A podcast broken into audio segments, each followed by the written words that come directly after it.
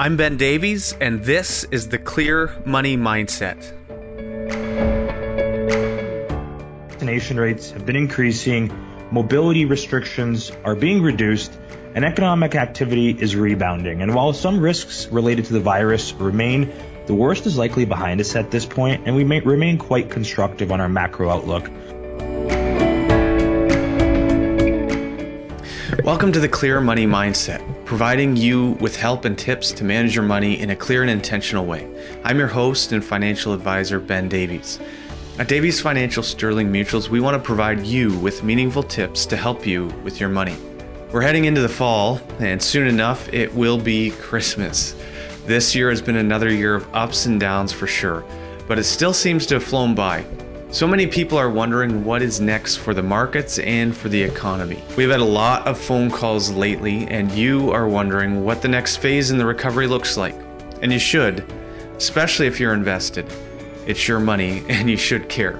So, we are doing something new three podcasts over one week, giving you three different fund companies' perspectives into the market. Today, we will start off with Ogi Todorovic from Fidelity Investments. He will let us know Fidelity's current outlook on the final months of 2021, as well as a look into 2022. Remember, keep your eyes open for the next two interviews within the next seven days. Here's our conversation with Ogi. We are here with Ogi Todorovic. He is the District Vice President with Fidelity Investments. Ogi, thanks for coming on with us today. My pleasure, Ben. Thanks so much for having me. Well, as we said in the intro, we are trying to kind of encapsulate what different fund companies that we use are thinking about the outlook for the end of the year and into 2022. And it's perfect timing to do this because there just seems to be so much going on right now in the markets that have people's interests. So right off the bat, high level question. What's Fidelity's overall outlook for the end of 2021 and going into 2022? Yeah, it's a great question and, you know, overall constructive. And we'll dive a little more into that. So over the sure. past few months, vaccination rates have been increasing, mobility restrictions are being reduced, and economic activity is rebounding. And while some risks related to the virus remain, the worst is likely behind us at this point, and we may remain quite constructive on our macro outlook. The reopening of large economies around the world and the associated wave of consumer spending, we're expecting to continue on and continue to fuel the recovery that we've already seen in markets. And we, furthermore, we expect this to be additionally fueled by the extension of fiscal and monetary policy, with policymakers seemingly unfussed by higher inflation as they continue to support the recovery that we've been seeing. Uh, Canada and the U.S. are pretty close to pre-COVID levels of economic output, but we do have significant dislocations within product and labor markets. And monetary and fiscal policy is expected to remain exceptionally accommodative. And while this is going to support the overall ongoing healing of the economy, it does begin to raise concerns about wage and price pressures and how long those are going to persist. We're not quite as convinced as the market or the central banks that the recent surge in inflation is entirely transitory. And we do think that some of that will, will persist. We're entering mid-cycle right now, I mentioned as well, and we expect this to be an environment where stock prices are driven more by earnings growth versus multiple expansion, which we've really seen a lot of over the past 12 months or so. But the good news is corporate fundamentals look very strong and earnings continue to look very strong as well and we expect the current reflationary environment to persist for quite some time. And perhaps lastly, on a more technical note, if we look at relative breadth, so the percentage of S&P 500 stocks outperforming year over year, this has actually stayed very strong. Despite the fact that the mega cap growth stocks have taken over market leadership again, breadth is strong, which tells us this is a stock pickers market with opportunities to be found everywhere. Oh, that's great. And it's actually quite remarkable, even though like we're recording this October 6th and probably be out a little bit after that, but markets going up and down has people a little scared. But even with what we've given back, it's been a phenomenal run since uh, March 2020 and there's not a heck of a lot you could complain about. We wanted to dive down into um, some of the managers we use specifically at Fidelity, and one of them especially, Mark Schmehl, I think on any Fidelity thing that we attend, he's usually on there somewhere talking. Uh, the other is Dan Dupont, uh, two very different managers. Uh, mm-hmm. but we've supported them both over the years and wanted to give clients and listeners a chance to kind of know what they're up to right now. So what, what kind of things, Ogi, have they been buying in 2021? And how would you say that's been different from what they've owned in 2020?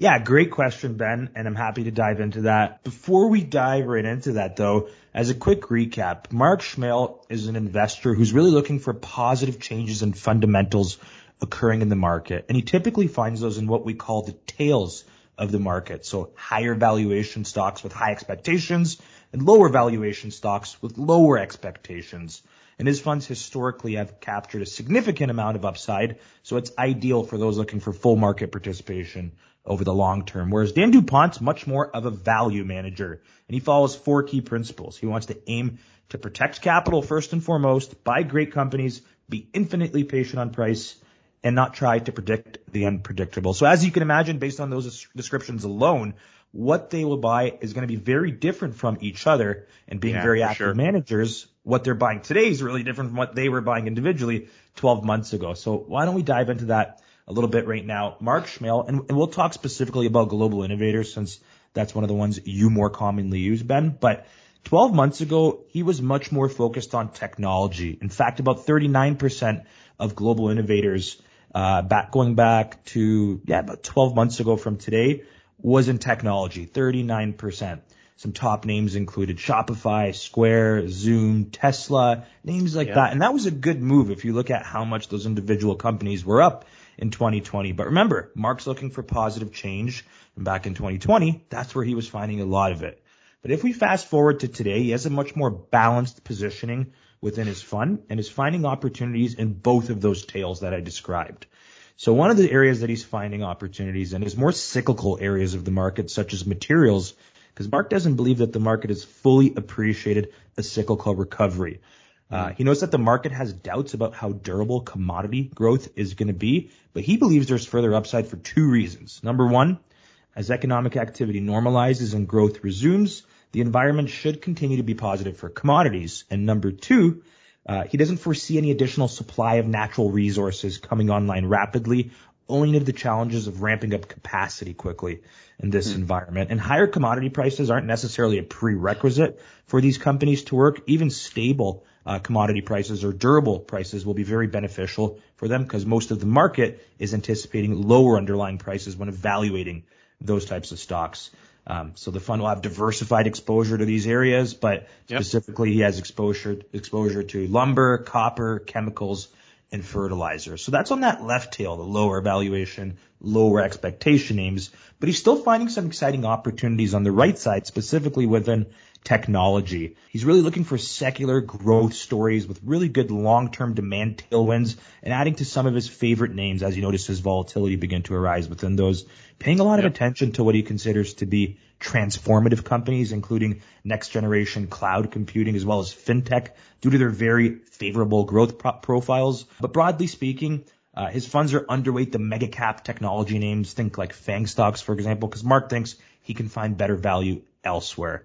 So kind of summarizing what he's done, tech has been reduced quite significantly. Materials, financials, and energy have been increased somewhat more significantly, but still some exciting names in there like Nvidia, Roku, and Salesforce making an appearance in his top 10 as of the last disclosure, which was on June 30th of 2021. Now that's nice. a quick up, that's a quick update on Mark Schmehl. If we go to Dan DuPont, 12 months ago, about half of his fund was within energy and financials much more cyclical sectors. And, and it, you know, first and foremost, protect on the downside is his first principle. So you might wonder why is he investing so cyclically? But remember, Dan's a value manager and he saw mm. tremendous value and some great opportunities in these sectors given the valuations they were trading at 12 months ago.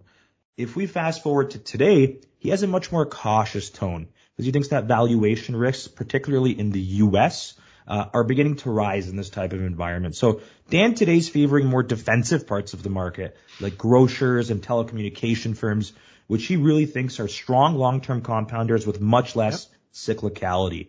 As a result, of course, he has an overweight to consumer staples and communication services. He also likes some of the more traditionally regulated utilities companies. They're beginning to appeal relatively more appealing to him. And, you know, he notes that those are very stable and defensive types of businesses. So if we look today, financials and energy have actually been reduced to about 11.4% of the fund versus being over half of the fund about 12 months ago, uh, with much more, you know, in staples, telecom, etc. And names like Couche-Tard, Metro, Loblaws, Fortis making appearances within his top 10 again as of the end of June 2021. So as you can tell, both managers have very, very different approaches and very yeah, different absolutely. types of exposure. Yeah. And that's what makes them so complementary to each other. And you know, I know that two of your favorite longtime go-tos have been Canadian Large Cap, run by Dan Dupont, and Fidelity Global Innovators, run mm-hmm. by Mark Schmehl. So I actually took a look this morning at what a 50-50 split of those rebalanced monthly would have looked like over the past three years. And net of all fees, Series F fee, just as a little side note there, but yeah. Net of all fees, as of close yesterday on October 5th, that 50-50 split of Canadian large cap and global innovators would have delivered about an 89% return over the past three, three years cumulatively versus the 59% return of the S&P 500 over that same time. So kudos to you for picking great managers for your clients because certainly not only have they individually done well, but they work very, very well together as a combination. And, you know, taking a step back, maybe I'd conclude with like, you know, we remain very constructive on markets moving forward due to the continued reopening, the continued economic recovery, fiscal and monetary stimulus, strong corporate fundamentals and earnings. And we really believe that both growth managers and value managers have the potential to do well. And it's really going to be more of a stock pickers market, something that Fidelity's always done very well with Dan yeah. and Mark both being great examples of that. Now, those are great updates and insights into those funds. That's awesome. Um, one of the things we like about Fidelity is just a massive, massive research machine. And so when you plug guys like Mark Schmehl and Dan Dupont into it, it seems like the result for us has been you, you get these sound managers who are plugged into a massive amount of information that they can take to weigh through what they buy and translates into so far good outcomes for clients and not a heck of a lot of bad surprises. So thanks so much for this update, Ogi. It's been great to have you on and keep up the good work there at Fidelity. I'll let the managers know. Thanks so much for having me on, Ben. Nice to see you. Yep, you too. Thanks for listening to the Clear Money Mindset. We at Davies Financial Sterling Mutuals are here to help you thrive with your finances. You can find us online at daviesfinancial.ca. For help with your personal finances, you can email us at office at daviesfinancial.ca. The opinions expressed are those of the participants and are for informational purposes only and do not necessarily reflect the views or opinions of Sterling Mutuals Inc. Mutual funds provided through Sterling Mutuals Inc Commissions, trailer commissions, management fees, and expenses all may be associated with mutual fund investments. Please read the simplified prospectus before investing. Mutual funds are not guaranteed, their values change frequently, and past performance may not be repeated.